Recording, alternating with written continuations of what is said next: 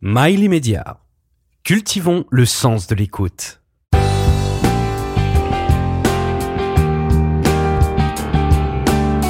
Intellectuellement délinquant avec Alex Rail. Jean-Marie Baron, aujourd'hui nous sommes ensemble parce que vous publiez aux éditions Baker Street Le Fils du gouverneur. C'est un hommage à votre père euh, François Baron, ancien gouverneur de la France d'outre-mer et ancien résistant. Il s'est éteint en 1980, vous aviez alors 29 ans. Pourquoi avoir attendu 40 ans pour écrire euh, cet hommage? Ah Parce qu'il faut faire le, le, tour des choses. Non, j'ai vraiment du mal à vous répondre. Euh, je n'ai pas jugé ça euh, utile euh, a priori. Et puis moi, j'étais embringué dans des dans une vie professionnelle qui était essentiellement journalistique. Ensuite, je suis devenu critique d'art. Et puis j'ai enseigné l'histoire de l'art à l'université. Enfin bref, j'étais dans d'autres eaux. Et puis vous savez, il y a un moment donné où les années passant, tout d'un coup, on a envie de de laisser une trace parce que j'ai j'ai eu un certain nombre d'enfants dans ma vie que j'adore d'ailleurs et qui sont au nombre de cinq, ce qui fait beaucoup.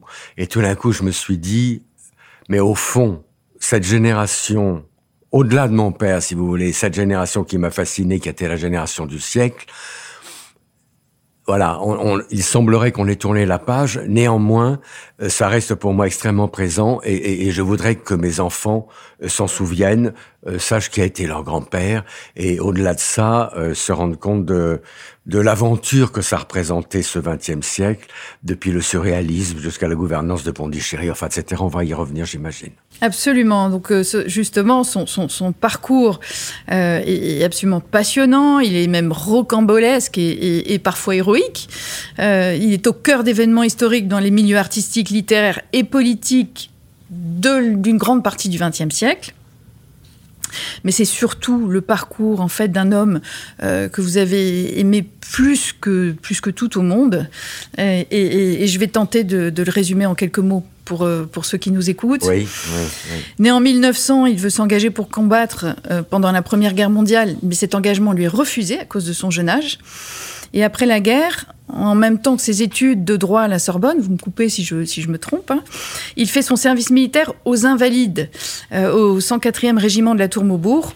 Et là, c'est un moment clé de son existence, puisque ce service militaire, il le fait alors qu'il est aussi étudiant, mais il le fait avec les poètes et écrivains dramaturges que sont Roger Vitrac, René Crevel, Georges Limbourg et Marcel Arlan. Donc c'est un moment clé de, de son existence, puisqu'il va se mettre lui aussi à écrire des poèmes, et il fréquente le groupe des écrivains et artistes surréalistes, avec notamment Aragon, Queneau, Breton, Soupeau, Chirico, Éluard, Desnos, Maurice, Max Ernst, Zara, Man Ray, euh, Picabia et plus tard euh, Oui, Kessel. oui, Donc il est au cœur de cette énergie-là. Euh. Qui, qui, qui est très très très puissante et ça va être un, Oui. un, un, un gros marqueur de sa vie. Pour autant, lorsque le mouvement s'arrête, il s'arrête lui aussi, il brûle ses écrits, il brûle ses poèmes, il prend à la lettre ce que lui demande euh, Aragon et il Breton a plutôt, c'est Breton c'est qui aurait dit ça. Oui. c'est Breton qui lui aurait dit ça, d'accord pas de trace écrite, mais enfin, D'accord, ouais. bon, il aurait suivi à la lettre ce que Breton avait demandé à un moment donné dans une dans un mouvement surréaliste assez typique du genre, en disant eh bien maintenant l'aventure est ailleurs, il faut brûler nos poèmes et partir sur les routes, des choses comme ça. Bon, mon père prétendait s'être exécuté, alors qu'il n'était pas spécialement copain avec Breton. Euh, il n'avait pas beaucoup d'affinité avec lui. Il était il était vraiment l'ami d'Aragon et de Desnos qui lui a dédié son plus beau poème qui s'appelle The Night of Loveless Nights. Mais là, on dépasse un peu des sujets, mais je suis un peu intarissable sur la question, si Ouais. vous voulez, euh, du surréalisme. Ouais, ouais, ouais. Et vous faites allusion également à ce 104e régiment d'infanterie de la Tour Maubourg. Euh, c'est intéressant parce que c'est la première fois dans l'histoire qu'il s'a- il s'agit de faire des de, de, de faire des soldats et des euh, le matin ils sont soldats et l'après-midi ils sont à la Sorbonne enfin de, de faire des des étudiants euh, officiers Il est étudiant en droit à ce moment-là à la Sorbonne, c'est ça? Euh, de, Il de obtient droit. une licence Oui, oui, je pense qu'il est en, en droit. Oui, oui. Et après ça, il fera l'école coloniale. Et après ça, il sera nommé administrateur des colonies à Dakar. Et on est en 27, il est très jeune, il a 26, 27 ans. Mais bon, il aura bien, bien, bien euh, euh, fêté euh, les nuits, ces nuits à, Paris, des nuits blanches au bar Le Cyrano. Il, aura aussi organisé des matchs de boxe pour arrondir ses fins de mois. Donc c'est un homme qui est assez intéressant dans son, dans son caractère, puisque il est à la fois, je dirais, dans une forme de formalisme, puisqu'il étudie le droit, il veut, il veut s'engager, il fait son service militaire, il, est, il a le sens du devoir. Et, voilà. Et en même temps, c'est un homme qui est attiré par la création, par euh, la fête, par euh, la vie, euh, dans, tous ses, dans toute son amplitude, en fait. Oui, oui, oui, oui. À tel point que donc il, il, part en Afrique, il part à Dakar, il part marié, puisque je crois qu'on pouvait euh, partir que lorsqu'on était marié. Il y avait quelque chose comme ça qui était. Euh, non, ça, ça, ça, je suis pas sûr. Écoutez, mais mais ce qui est amusant, c'est que euh, oui, lui se dit que il veut partir avec une femme et et cette femme, il l'a. elle lui tombe dans les bras sur le trottoir de la rue d'Assas devant l'école alsacienne où elle venait de passer son bac. Cette femme s'appelait André Aboulker. Je dis ça parce que c'est pas un nom euh, anodin. Euh, inconnu du tout. Elle deviendra par la suite euh, l'épouse de Gaston Defer, ce qui est assez curieux, mais c'est comme ça. Et pour l'heure, à cette époque de 1927, euh, il se récite, il se renvoie la balle avec des, des, des, des, des poèmes de Rimbaud.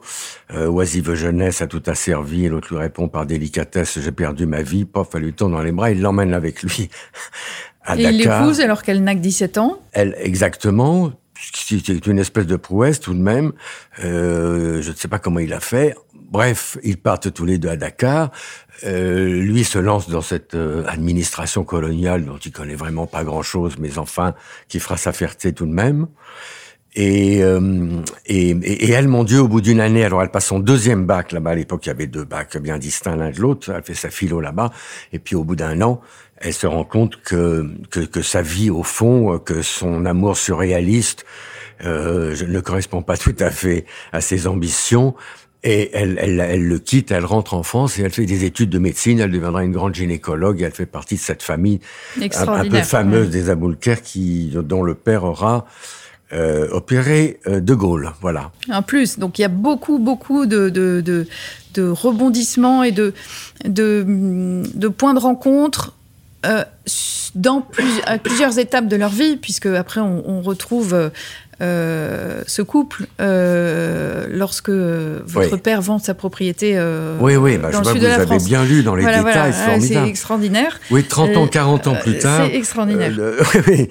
de faire arrive en hélicoptère dans cette merveilleuse maison que nous avions et dont mon père m'avait dit mon fils ce sera pour toi jusqu'à la fin de tes jours enfin bref et il, arrive en hélicoptère et il est reparti avec la maison je ne sais pas ce qui s'est passé j'étais pas là pendant la discussion mais au mois de septembre on m'a mis devant le fait accompli c'est un endroit tout à fait exceptionnel, au pied de la Sainte-Victoire euh, au milieu de 100 hectares de pinèdes enfin un truc de folie et euh, voilà comment ça s'est passé. Alors, il lui a pris sa femme euh, 40 ans avant et, et, et, et, la maison 40 ans plus tard. Mais c'est comme ça que se passe la vie de votre père, en fait. C'est ça qui est absolument incroyable. Oui, il y a, des choses comme ça. Il, y a des, il y a des choses comme ça. c'est elle est assez rocambolesque.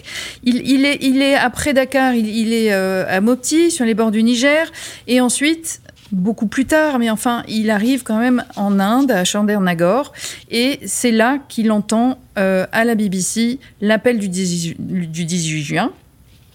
Et il est le premier Français à avoir répondu positivement au général de Gaulle par un télégramme, euh, comme étant donc il est considéré comme étant le premier gaulliste historique des Français de l'étranger. Et de Gaulle l'envoie comme délégué de la France libre à Singapour.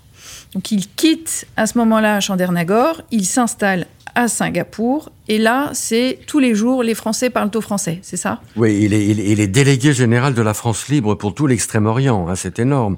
Enfin, c'est-à-dire, c'est de Singapour à, Hong Kong, en passant par Manille, euh, Jakarta, euh, euh, voilà, jusqu'à Hong Kong. Vous voyez, et ça, on est en, en, en 41 on est en 41. Euh, D'abord, lui veut rejoindre Londres tout de suite. Et, De Gaulle lui fait lui fait savoir que, que non, qu'il faut qu'il reste en place et qu'il et, qu'il attende euh, les, ordres à venir, si vous voulez. Alors il ronge son frein, il est là, il tourne en rond à Chandernagor, et effectivement. D'ici quelques mois plus tard, euh, De Gaulle le, lui demande de prendre ce poste-là, enfin de créer ce poste de délégué de la France libre à Singapour. Et il s'installe donc à Singapour. Et à Singapour, euh, il est en danger. Il est en danger parce que les Japonais arrivent. Oui, oui, Il, y a, il, y a, il y a, tant d'histoires autour de tout ça. Écoutez, euh, oui, euh, il, se, il, se, passe. Bon, alors là, on, on, entre dans une autre, un autre épisode qui est assez incroyable. Il est condamné, condamné à mort par contumace. Euh, par les Japonais euh, aux, ordres de Vichy, d'une certaine façon, enfin, d'une façon certaine même. Euh, Effectivement, il est empoisonné à la strychnine. Il a les genoux qui flageolent tout d'un coup en descendant Orchard Street, là, à Singapour. Il tombe par terre, il est inanimé, il a des convulsions épouvantables et tout. Et il finit, au bout d'un certain temps, à s'en sortir in extremis. Lui prétendra qu'on lui a cassé les dents avec un, un, pied de biche, parce qu'il ne donnait pas dans la litote. Hein. De temps en temps, il avait des exagérations de cet ordre, et il trouvait ça très amusant en plus. Enfin bref, on a, on a, on a, réussi à... On a un tube, on le fait respirer, on arrive à le calmer, etc. etc. Et l'explication de sa survie en pareille circonstance, alors qu'il était vraiment, on ne donnait pas cher de sa peau, ça j'en ai la preuve, euh, c'est tout simplement le fait qu'il sortait ce jour-là d'une fumerie d'opium et que l'opium, d'une façon directe et indirecte, enfin étant un relaxant, alors que la strychnine est un, un constricteur, vous voyez ce que je veux dire, le contraire, l'opium joue son rôle de contrepoison et c'est ça qui lui, qui lui sauve la vie. Oui, oui, oui. Et, c'est pour ça qu'il fera... dit dire que ce n'est pas une maladie funeste, c'est une panacée. Voilà.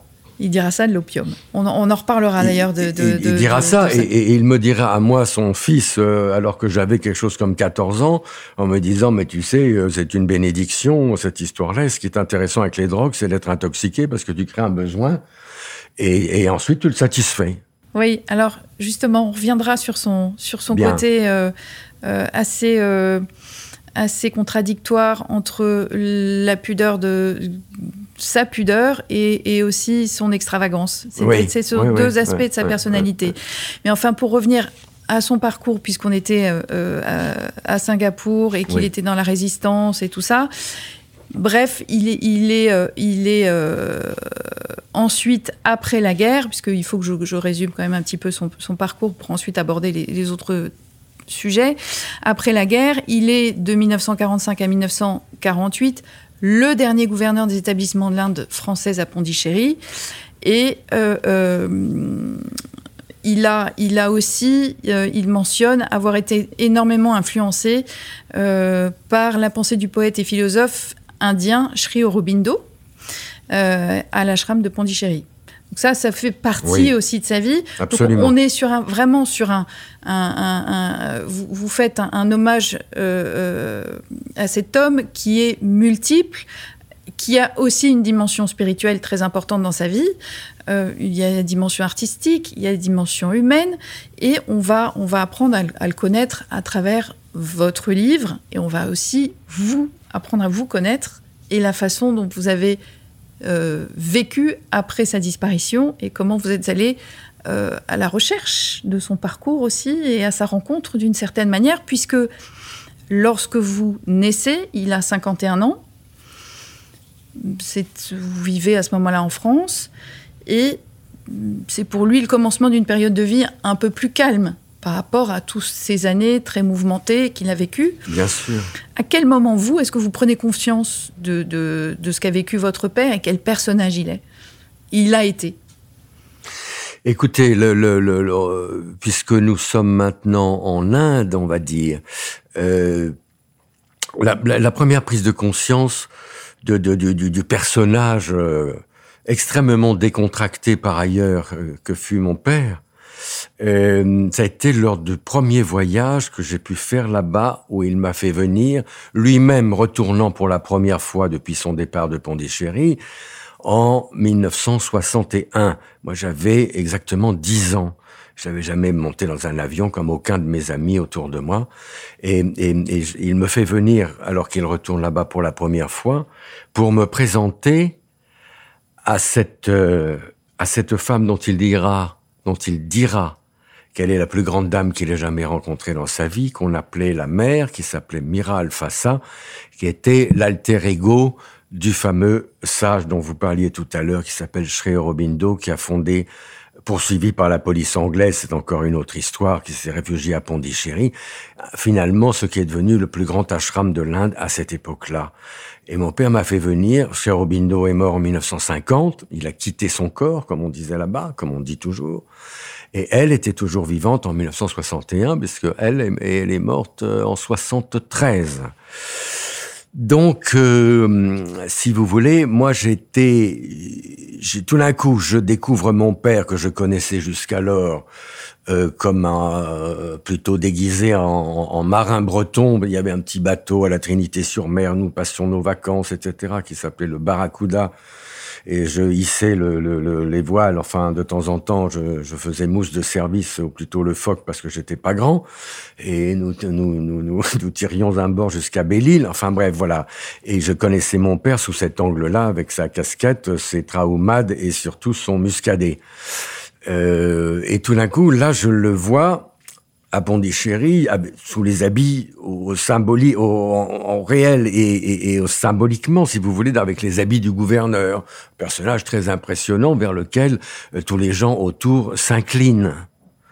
Moi, j'étais absolument stupéfait. J'avais dix ans déjà. J'étais complètement perdu, terriblement intimidé. Euh, et, il me présente à cette femme qu'on appelait la mère, qui est un, un, parcours initiatique, comme ça on arrive jusque dans sa chambre et tout. Et là, il, il, me présente à elle en me disant, en disant, mère, voici mon fils. À la suite de quoi, je vois mon père se euh, gouverneur euh, qui faisait l'objet de, de, de, toutes les déférences, de toutes les déférences, tomber à ses genoux et lui embrasser les mains et les, et les genoux, et elle lui passer la, la, la, main sur la tête comme ça. Bon, alors voilà, première prise de conscience que qu'il se passe là quelque chose de tout à fait, on va dire, exceptionnel. Et après, donc, vous n'avez eu de cesse que d'aller à la rencontre de son parcours, puisque il, il vous regrettez d'ailleurs qu'il ait euh, euh, enfin en tout cas j'ai ressenti une certaine amertume de votre père, de votre part, euh, que votre père n'ait pas envie de vous transmettre son expérience. Est-ce que c'est quelque chose que vous auriez aimé qu'il vous transmette un peu plus ou qu'il vous euh, qu'il partage un peu plus avec vous cette vie d'avant? Oui, alors effectivement, je soulève cette question parce qu'on était euh, euh, comme ça euh, pris le bec, si je puis dire, sur cette idée assez fondamentale quand même, qui était que euh, voilà que pour lui l'expérience n'était pas transmissible au sens large. Hein, c'était plus que l'Inde. Enfin, c'était pour tout l'expérience de la vie, quoi. Euh, il considérait que l'expérience n'était pas transmissible. D'ailleurs, je pense qu'il a jamais vraiment voulu avoir des enfants. Vous voyez, il m'a eu comme ça. Moi, je suis arrivé au monde, il avait 50 ans. Euh, à cette époque-là, les parents, enfin le père en question s'occupait pas beaucoup de son fils. Hein. Enfin, peu importe, ça c'est un autre sujet, j'en ai pas vraiment souffert parce qu'il était très chaleureux par ailleurs. J'aurais pu en souffrir, hein, mais bon, c'est pas, pas, pas vraiment. Euh, donc, euh, euh, si vous voulez, euh, je ne sais plus où on en était de la question qui est. Euh... euh on, on, disait que je, vous aviez regretté oui, qu'il ne. La transmission. Mm, mm. Donc au, au fond, et c'est devenu un peu un nœud entre nous parce que moi je trouvais vraiment qu'il charriait et que c'était un peu facile, que c'était une pirouette un peu facile pour s'en sortir à bon compte, si vous voulez, et qu'il fallait que l'expérience soit transmissible, même un tout petit peu, je sais pas, 10%, 1%, mais sinon, c'est ce qui donnait un sens à la vie quand même, qu'on puisse transmettre quelque chose aux générations futures, quand même, c'est la moindre des choses. Euh, le, le, voilà, l'idée que c'était pas transmissible, je trouvais que c'était euh, tout à fait déplacé. Bon, mais pour autant, il transmet autre chose euh, à travers son une forme d'extravagance. On a parlé tout à l'heure de la drogue. Oui. Euh, euh il, il, vous, il vous dit à quel point c'est merveilleux, euh, à quel point, euh, euh, effectivement, alors on avale quelques boulettes, tout se remet et c'est le bonheur. On peut boucler ses dossiers, jouer au tennis ou boire un verre avec des amis, courtiser les femmes qu'on aime. Euh, donc, et ce que vous disiez euh, aussi tout à l'heure, voilà le programme. Voilà le programme. Donc, euh, donc, donc il, a, il a une forme de pudeur. Il veut pas transmettre ses expériences, mais en même temps, c'est un homme à la fois chaleureux et extravagant. vous saviez plus trop sur quel pied danser avec lui ou si, moi, euh, franchement, je, enfin, comme que vous dire, moi, j'ai toujours su à peu près sur quel pied danser. Je pense que j'ai épousé assez rapidement la personnalité euh, euh, qui pouvait être un peu, un peu tordue de temps en temps. Je veux dire, on se demandait jusqu'où il allait aller dans un tel, tel domaine ou tel autre. Mais en réalité, c'était un homme aussi que vraiment dénué de toute malignité, je dirais. Donc il était assez facile à comprendre et, et, pas et, pas pas euh, tordu, pas tortueux. Non, pas tordu, ni, ni, ni malsain, ni, ni, ni pervers en quoi que ce soit. Donc c'était euh, voilà, c'était un jeu. Il avait vraiment vécu sa vie sur le mode du jeu. C'est vraiment c'est une des dimensions que je voudrais euh, justement arriver à transmettre à travers des histoires de, de sa vie, de la vie de, de cette génération qui m'a fasciné, comme je l'ai déjà dit, qui était la fascinante du, euh, la génération du siècle, parce que j'ai eu la chance de connaître à travers lui, évidemment, ben, intimement, euh, je dois dire, euh, des gens comme Kessel, et puis Druon, mais beaucoup de surréalistes aussi. Moi, j'ai connu Man Ray, Max Ernst, Aragon, vraiment. Et ça, c'était des gens du 19e siècle, enfin, qui avaient fait la guerre de 14. Vous avez apprécié la pension? Oui. Oui? Oui. Oui, oui. Alors, on m'a foutu en pension très. Je te dis si on m'a foutu, ça dit bien ce que ça veut dire. Euh, oui, ça correspondait à une, une, période euh, où ma mère était très très occupée par des activités euh, professionnelles de, de, de haut vol puisqu'elle elle dirigeait la, première boutique de la Maison Dior et, et ensuite toutes les relations publiques. Euh, ce qui n'était pas une mince affaire, même si on était au début de ce qui allait devenir une grande aventure. Quand on y pense aujourd'hui, ce que c'est devenu, c'est fou. Et, et donc, euh, il y avait là, et ça en dit long, là, sur une espèce, sur euh, un état d'esprit, si vous voulez, l'idée que au fond, euh, voilà, quand on était dans, dans, quand on vivait, quand on évoluait dans ce monde-là, ben mon Dieu, le mieux était probablement quand on en avait les moyens, et ça c'était une autre histoire, euh, confier ses enfants, confier l'éducation de ses enfants à des gens dont c'est le métier tout simplement. Alors qu'est-ce qu'on pouvait faire de mieux dans ce sens-là? Eh bien, euh, voilà, on trouve euh, une pension où on fait du sport euh, à la campagne, etc. Et voilà ce qui m'est arrivé. Et alors, évidemment, quand je vous dis, moi, les souvenirs que j'ai aujourd'hui sont très positifs, mais quand on arrive à 10 ans là-bas et qu'on n'a plus ni papa, ni maman, ni les, ni moi j'avais des sœurs aussi, enfin bref, euh, on a le, souvent, et autour de moi, je l'avais noté, euh, des moments de, de larmes à l'œil avant de s'endormir. Bien sûr, bien sûr. Mais globalement, tout ça été très positif et j'étais très heureux dans cette école. Mm, pour autant, euh, vous aviez, euh, vous étiez un peu en manque de vos parents et quand vous receviez euh, une lettre, c'était c'était un ah moment oui, ça, très un émouvant. Grand, il y a, grand, il y a vraiment des, des, des, passages très émouvants dans oui. votre oui. dans votre dans votre livre où, où, vous parlez vraiment avec votre cœur et à, à, travers tout le livre et surtout aussi dans les derniers chapitres qui sont très très émouvants.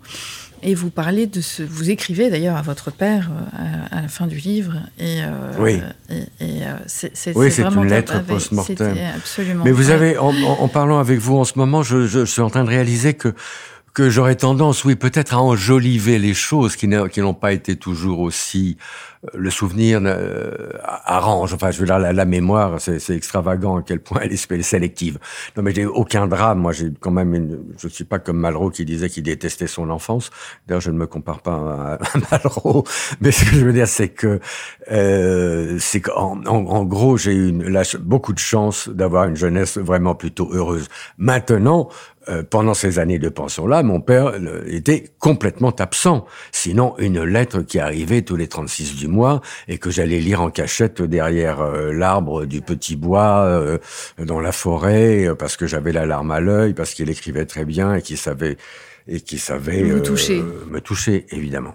Alors on pourrait évidemment euh, euh, passer euh, des heures à parler de toutes vos expériences et toutes vos, vos, vos, pérégrinations à vous aussi, puisque après votre bac, vous, ou au moment de votre bac, vous décidez de vous aussi de, de voyager. Vous euh, vous devenez journaliste, critique d'art, vous devenez euh, enseignant euh, en histoire de l'art à l'université Paris 8, vous dirigez le département patrimoine 2001 de l'UNESCO au sein de l'agence Gamma. tout ça vous a emmené à voyager énormément. Est-ce que travers ces voyages, c'est aussi une rencontre de votre père? Écoutez, en tout cas, à l'époque, c'était pas vécu comme une euh, rencontre ou marcher sur les traces d'eux. C'est, bien plus tardivement, peut-être en, en, écrivant ce livre, que évidemment, euh, je veux dire, je comprends bien euh, que, que l'environnement dans lequel j'ai baigné euh, m'a beaucoup influencé dans, dans, dans, dans, mes aventures à travers le monde. Euh, J'étais porté à, à, à voyager, j'avais la chance de parler l'anglais, l'espagnol, enfin de pouvoir me débrouiller à peu près dans tous les milieux aussi. Vous voyez, j'avais, mhm. j'ai été euh, bien élevé, si j'ose dire, dans, cette, dans ce sens-là en tout cas. Et alors c'est ça qui est formidable, c'est que vous passez euh, du luxe de Pondichéry, où vous êtes dans un univers extrêmement protégé, pour euh, vous aventurer et revenir euh, en stop, ou enfin par vos, propres moyens, euh, jusqu'en France après avoir passé une année là-bas. Et là, c'est carrément, enfin, vous devenez un vrai baroudeur, et puis en plus, vous avez une, une, expérience spirituelle assez importante à travers le bouddhisme aussi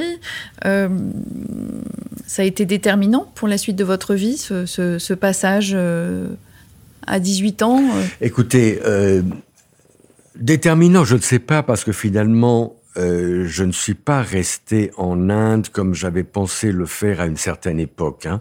J'ai décidé de jouer une autre carte et de revenir en Europe. Euh, l'histoire est un peu longue parce que euh, j'ai été aussi à cette époque-là euh, sous l'influence d'un personnage qui se trouvait être mon cousin, et qui s'appelait Satprem. Mais bon, ça, ça c'est une longue histoire. C'est une longue histoire. On, on, va pas, on va pas pouvoir trop s'attarder. C'est passionnant euh, l'histoire de Satprem c'est lui qui m'a poussé à revenir en Europe pour faire des études, pour devenir architecte et revenir construire cette ville qui s'appelait Euroville. J'ai dans ma poche là un petit livre que j'ai que j'ai écrit sur lui là d'entretien avec lui précisément. Très intéressant. Très intéressant. Euh, Jean-Marie Marron, euh, on va devoir s'arrêter là, mais on aurait aussi euh, beaucoup, beaucoup de choses à dire sur tout ce que vous racontez et tout ce que vous avez vécu à travers vos voyages. Mais oui. Et toute cette rencontre. Mais oui, mon Dieu. Mais, mais Parce qu'il y a l'Égypte, ça. Ça, ça, ça, commence par un rêve prémonitoire incroyable, ce livre, tout de même. Parce que je suis au fin fond de l'Égypte, à Abu Simbel, et tout d'un coup, euh, je suis réveillé en, en sueur et j'entends mon père qui m'appelle et je, je, saute dans un avion, deux avions, trois avions, j'arrive à Paris et euh, il m'a attendu et il meurt dans mes bras. C'est quand même euh, assez incroyable. Donc il y a une très très très forte connexion avec votre père et, et, vous, le, vous le relatez très bien et de façon très très émouvante. Euh, donc, euh, ce que je propose à tous ceux qui nous écoutent, c'est de ne plus nous écouter, de ne laisser absolument aucun commentaire, de ne partager jamais ce podcast, d'écouter plus la radio, ne regardez plus la télévision, mais lisez. Lisez, lisez absolument euh, aux éditions Baker Street Jean-Marie Baron, le fils du gouverneur.